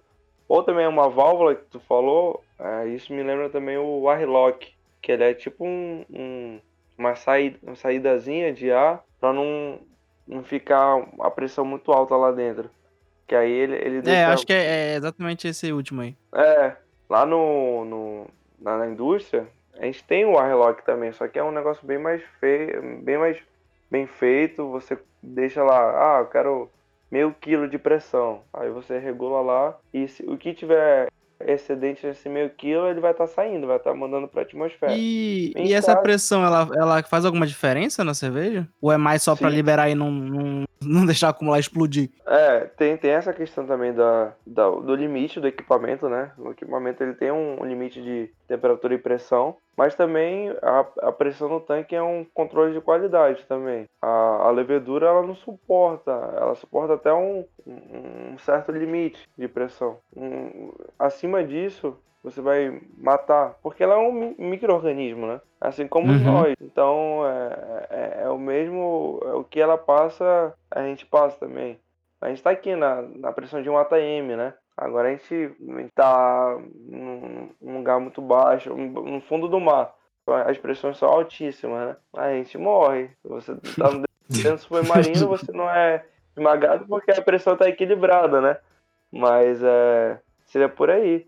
Então é a mesma coisa da, da temperatura. A levedura tem um- um- uma, te- uma faixa de temperatura certa para ela trabalhar, assim como nós. A gente não consegue. Bota o, o Luffy, o, o Daniel, o Ramos, vocês aí para trabalhar num, num sol de, sei lá, 50 graus. Você não consegue. Ah, mas em Manaus é, é, é quase igual, mano. É no dia a dia. Ou trabalhar sem camisa, nevando, assim, numa temperatura de menos é, 10 já é mais graus.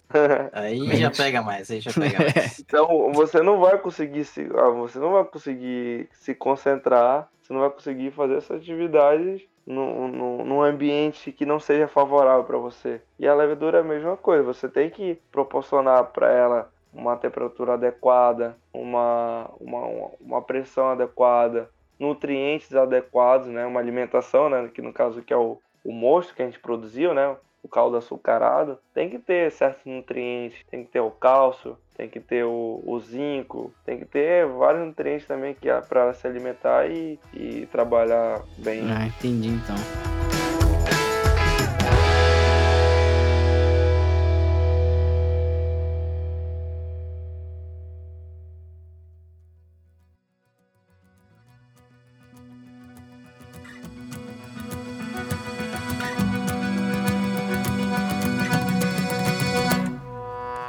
Quero fazer umas listas aqui. Fazer umas listas. Do nada. listando assim, quais são os três tipos, estilos favoritos de cerveja. E se puder explicar cada um também. Então, bora lá. Ó, um dos estilos que eu adoro é, é a Stout, que é o, o que o Daniel falou bastante, né? Que ele gostava. Eu falei sem saber que era. Mas é. Pois é. É uma cerveja, uma cerveja inglesa, estilo inglês, né? O perfil dela é bem maltado, é uma cerveja escura. O corpo dela, como eu falei, né? É um pouco mais elevado, você não consegue beber uma grande quantidade dela. Mas aí ela tem aromas de que pode lembrar principalmente café, é, lembrar um pouquinho de chocolate, é, nozes também. É, são seria as principais notas de aroma e sabor dela, né? O amargor dela não é, não é alto, varia entre 20 e 25 IBU. É, e são cervejas deliciosas, cervejas deliciosas mesmo. É, você pode fazer harmonização com, com doces ou com cremes também, que fica bem legal, porque você consegue agregar o sabor da cerveja ao, ao creme que você está tá comendo, ou bolo, né? É, eu nunca vi é, harmonização de stout com comida, pra falar a verdade. Comida mesmo, prato de comida. É, outra cerveja que eu gosto bastante, bastante, é a, a Beer, que é um estilo bem conhecido também no mundo das cervejas artesanais. É um estilo belga, uma cerveja a base de trigo. É, geralmente usa a adição de tangerina, raspas de tangerina ou laranja, né? E adição de coentro. É uma cerveja extremamente refrescante. É aquela cerveja que você consegue tomar tranquilamente no, no churrascão de domingo.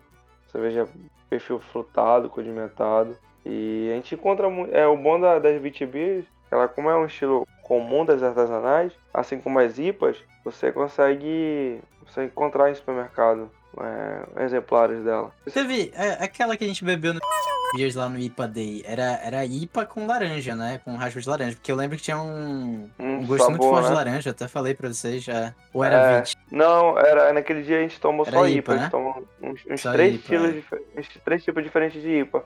Mas é, a questão também da. Perfeito. Muito boa, né? A questão da, da laranja Perfeito. também. É, não necessariamente ah, tem gosto de laranja, é porque usaram laranja. É, os lúpulos, né?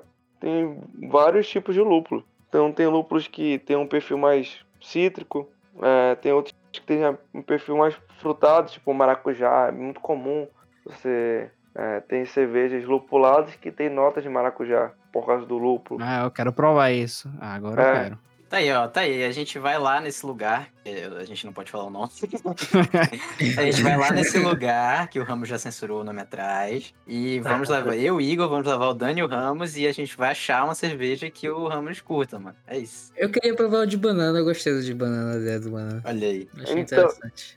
Aí tu me leva a minha. um terceiro estilo favorito. E eu e acho tá que pode ser. Ó, oh, a gente tá falando de estilo, a gente não tá falando de marca, no caso, né? Se a gente falar isso, né? É, estilo, é estilo. Agora, eu acho que. E, e geralmente também é uma outra estilo que é a porta de entrada no, no mundo das cervejas artesanais. E acho que muita gente já bebeu às vezes, em, até em festa, que é as Weizenbier, que são as cervejas de trigo, né? Popularmente conhecidas como cerveja de trigo. As cervejas de trigo, como eu já falo, né? Ela vai malte de trigo, são cervejas mais pesadas, mais encorpadas, mas também elas são extremamente refrescantes, porque elas têm uma carbonatação altíssima. Então é uma coisa que também colabora para uma cerveja ser refrescante é a carbonatação. Acho que eu não tinha falado isso antes. Quanto mais carbonatada, mais refrescante ela é, mais vai aliviar do calor. E a, a cerveja de trigo, ela tem uma particularidade. A gente falou muito do, dos adjuntos, a gente falou muito do malte, do lúpulo, que dão aromas e sabores, mas também aroma e sabor pode ser, pode ser proveniente de, da levedura. Porque eu falei que a levedura ela produz o álcool e CO2, mas ela não produz só isso.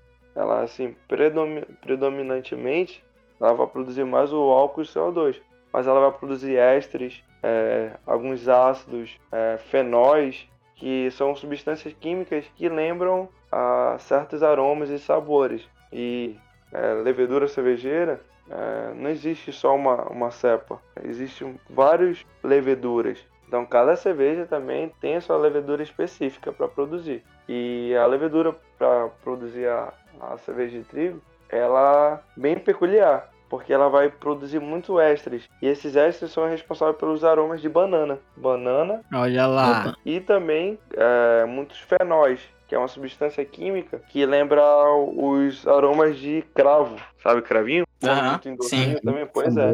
O famoso cravinho. Então, é, é, a, os aromas mais marcantes da cerveja de trigo são os aromas de banana e cravo. Olha aí. Tem uns drinks aí também que a galera mete cravo dentro da casca de laranja e fica lá o drink. Drink é um mundo também. O pessoal tem feito o Moscow Mule, né? Drink é um mundo. Não é mundo, mundo à parte. É, é, pois é, no mundo dos drinks, eu não sou muito chegado, mas eu sou mais chegado apenas isso aí, essa bebida aí que o Igor falou. E é isso, mano. Porque tem pessoal- gengibre, eu gosto de gengibre, é refrescante e tal. O pessoal tem feito também muitos drinks com o uso da, da cerveja, né? Pega um cerveja e faz drink. Sim, sim, sim. Não teve um dia Apesar desse. de eu achar isso uma heresia. Aí Teve tá. um dia, teve um dia que eu tomei um. um é, não é nem Moscow Mule, já era o Chopp Mule, que era cerveja porra. com, com, a Esse aí espuma, talvez fique legal. com a espuma de, de ovo e gengibre. Era um, eu achei um Ah, não, pera aí, calma aí.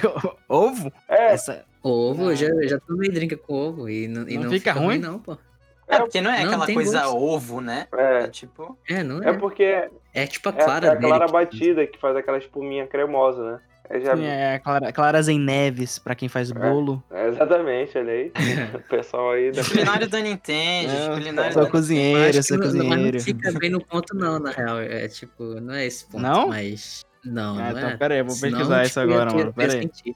Como é que é? Pelo menos os, os que eu provei, eles não têm essa consistência da clarinete. E aí, qual a consistência? Polêmica. É porque tu nem sente, tipo, ele só fica um pouco mais. Não, mas esse era A espuma fica- mesmo, né? Do Igor. No caso do Igor era espuma mesmo, não era? É, pois é, era uma espuma É, e tal. é um Ah, então tu tá falando que tipo, tem um mas que é- misturo? É, pelo menos o que eu tomei, ele, tipo, não tinha. Ele tinha Ah, uma isso é tipo camadinha, aquele, tipo, uma- é uma aquele drink americano que é o eggnog. Pelo que eu entendo disso aí, isso aí vem muito lá da- dos drinks americanos, né? Eles usam bastante. E agora começou a popularizar pra cá. Mas posso estar falando merda. Drink, é bem provável. drink, drink é uma parada muito. Vale a pena de contar. Lembrei, pô, gemada que fala. Não é gemada? Gemada? É, é isso que o eggnog em português é gemada. Acho que seria isso que coloca tá, na bebida. tá. Nunca tomei, mano. É, o que eu tomei é- era um gin pitaia. Gente, Calma, E tinha outro- calma era, gin, era gin pitaia, mas tinha. Tinha ovo. também? Tinha. Levava junto, é. Caralho. Lá no. Eu não vou falar onde. já falou do outro. Agora fala. Tem que censurar metade do episódio. Preguiça de colocar um. Não, mas agora fala aí, pô. Peraí, se você Agora quiser fala. experimentar. É lá no. Ah. Lá tem, lá tem. Caralho, mas que eu era um gin. Porque gin pitaia não é tipo um bagulho mó rosinha e tal. Como é que. Mano, Sim. ovo, what the fuck? É porque é clara, pô. É clara fica transparente praticamente depois, né? Ah. Batida mesmo. Ela fica branquiçada, né? Ah, Mas é então um tu bagulho, bate tipo- as claras em neve e mistura com a bebida, é isso? Não, o, que eu, o que eu acho que acontece é que eles. Eu não sei, deve ser alguma clara mais, tipo, talvez pasteurizada, não sei. Mas eles botam, acho que na coquete- coqueteleira mesmo, não sei. Eu não vi o processo, Aí, aí, só tipo, tomei. aí fica só uma espuminha, tipo, bem de leve em cima, né? Isso. Exato. É, é. A gente se distraiu com esse lance do ovo. mano. Tem que abrir as, as portas para novas experiências. Jesus. Mas é isso mesmo. Olha aí, Mas Ramos. cerveja, Falta pouco pra cerveja, man. Para. falta O pouco cara pra bebe cerveja. gin pitaia com ovo e vem falar da cerveja. mano. E aí, o que eu tiro desse episódio é. A gente tem que marcar depois da pandemia aí pra gente tomar. Quer Olha dizer, aí. experimentar. Olha aí. Olha, Olha aí o cara, evolução do Olha o cara, do isso programa. que ele, isso que ele Experimentar. não toma de jeito nenhum, mano. Não, eu nunca disse que eu não tomo de jeito Não. nenhum. Eu também não vou virar. Ei, um- não, eu quero um- deixar registrado aqui que o Ramos fazia cara de nojo quando É ofereciam pra isso. ele. Mas é, é o que eu sentia na minha boca quando eu tomava. Ele fica, "É, o que não? Fazer careta. É uma criança. Mas fica de, as portas abertas aí no dia que vocês quiserem conhecer o processo na prática, é, experimentar as cervejas, notar essas diferenças que eu falei, né? E mostrar que a cerveja realmente, não, a cerveja não é tudo igual. É, con- confirmar aquela, aquela minha, tese, minha tese de que todo mundo gosta de cerveja, só precisa descobrir qual o estilo que lhe agrada, né? E fica aí o convite. É, muito bom.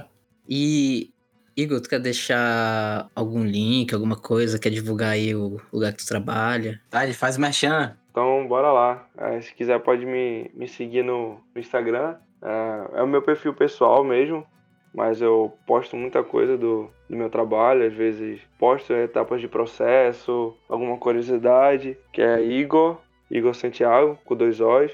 Pode seguir também a- as redes sociais da, da cervejaria que eu trabalho, que é arroba Chopp Batuta Oficial. E, e é isso. É, se alguém tiver alguma curiosidade, quiser entrar em contato, é, quiser conhecer também, a gente, geralmente dia de sábado, a gente abre para visitas e a gente faz um, um pequeno tour lá pela fábrica. Muito bom. Então, É isso. Alguma moça quiser tomar uma cerveja comigo também? Tem. Me liga. Ou manda É direct.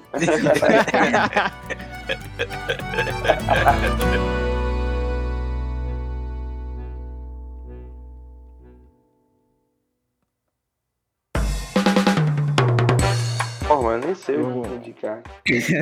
Não, não, bora lá, bora lá. É Não, o pera aí. Igor.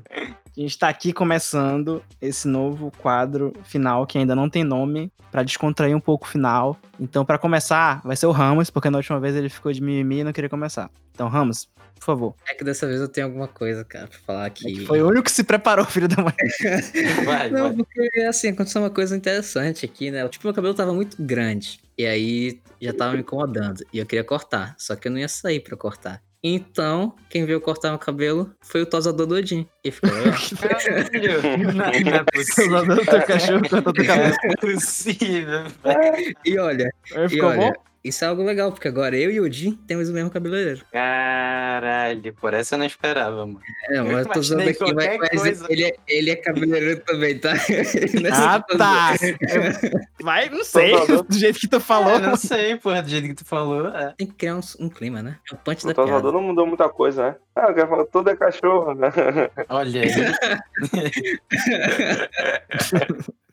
E ficou legal, cara. Deu um degradê bacana e tal. E- e- mas o Odin tá com degradê também? Não, hoje não tá com Não, degradê. então não tem graça, tá, errado. Tinha que ser igual, mano. É verdade. Ramos tá parecendo um poodle. E aí, Dani, já que tu jogou E pra mim, agora é tu, Dani. É, vai, Dani. Não, mano. Agora eu vou jogar essa pauta aqui que o Luffy que me passou Olha. me lembrou de Snyder Cut, Liga da Justiça, que eu vi essa semana. E, meu Deus do céu, eu, eu sei que o Luffy e o Ramos já viram e eles concordam comigo que tá foda. E que fui muito surpreendido positivamente por esse filme maravilhoso. E é isso, só queria exaltar esse filme de 4 horas de duração. 50 reais no Google Play. Vão lá dar dinheiro pro Zack Snyder. muito E bom. é isso. Luffy, Tá, lá o vou Ramos eu, tá mano. até latindo. Uf, eu poderia ter usado o Snyder Cut, mas eu fui humilde e dei a pauta pro Dani. Porque eu tenho uma outra. Uma outra. Não é filme, é série. É uma série da Amazon Prime, pra quem, quem tem Amazon Prime aí. É, chama This Is Us. É, eu já tinha ouvido é falar. Ah, eu ouvi muito falar boa, muito boa. É premiado, né? É é- cara, pelo que, eu, pelo que eu levemente pesquisei, porque eu comecei algumas semanas atrás só a assistir, e não assisti a primeira temporada toda ainda, porque tô meio sem tempo pra, pra parar e assistir de boa. Mas, pelo que eu vi, eles tiveram muitas nomeações, vários prêmios. é, mas prêmio, prêmio mesmo que eles ganharam foram poucos. Mas, tipo, muitas nomeações. Muitas nomeações. Então, cara, é uma série muito boa. É antiga. Tipo, a primeira temporada, se não me engano, é de 2016. Mas isso mesmo. é muito, muito boa. É uma série meio drama, assim, comédia e tal. Pra quem curte esse estilo, é... recomendo demais. é top. Falei. É bem complicado também, é uma série bem complexa, é legal. Sim, é uma série bem pesada às vezes. Agora, Igor.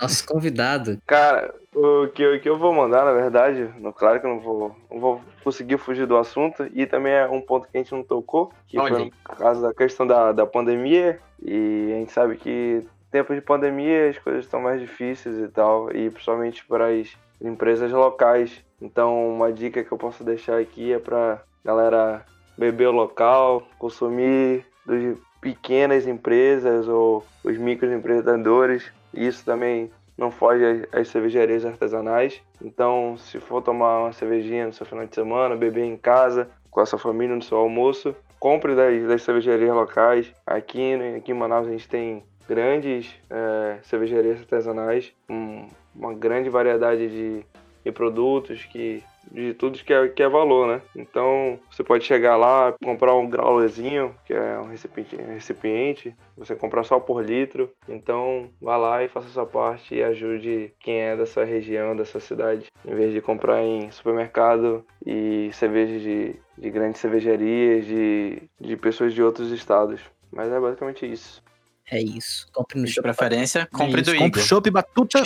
Exato. É, de preferência compre no Shop Batuta. E é isso. É isso então, galera. Até a próxima. Agora falou de verdade. Valeu. E o Ramos não fala nada. Falou.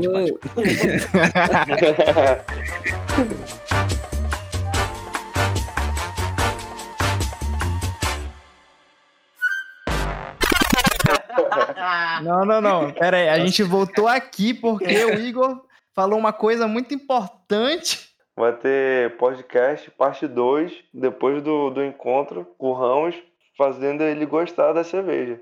É isso. Encontrando a cerveja especial. Não, não. E Ramos, e o que que tu falou, Ramos? O que que tu falou? Vai estar todo mundo nesse episódio gravando, tomando uma cerveja. Ó, É fique isso, registrado nesse Tá final registrado aqui. aí. Mas primeiro eu tenho que achar a cerveja que eu gosto, né? Então vai demorar um pouquinho. É, então, ano que vem a gente vai, volta. Isso aí, isso aí é uma tarde, uma tarde resolve. Rapidinho a gente vai descobrir. Uma tarde com o Igor, ele vai o- só. Isso aqui, isso aqui já era, mano. Vou pegar, vou pegar teus gostos, teus gostos de comida. E aí- mas eu, tu já me soltou algumas coisas, mas já até sei o que indicar. Aí tá Já era, meu amigo. Já era. tá feito então. Perdendo. Já, já tem indicação, mano. Só tá aguardando. Só Então espera esperar pra o dar um próximo tiro. episódio. Próximo episódio Próximo episódio. Cena dos Próximo episódio de bebida, não no próximo Próximo episódio. episódio é desse tema, pô. Próximo episódio É, desse esperem tema. sentado.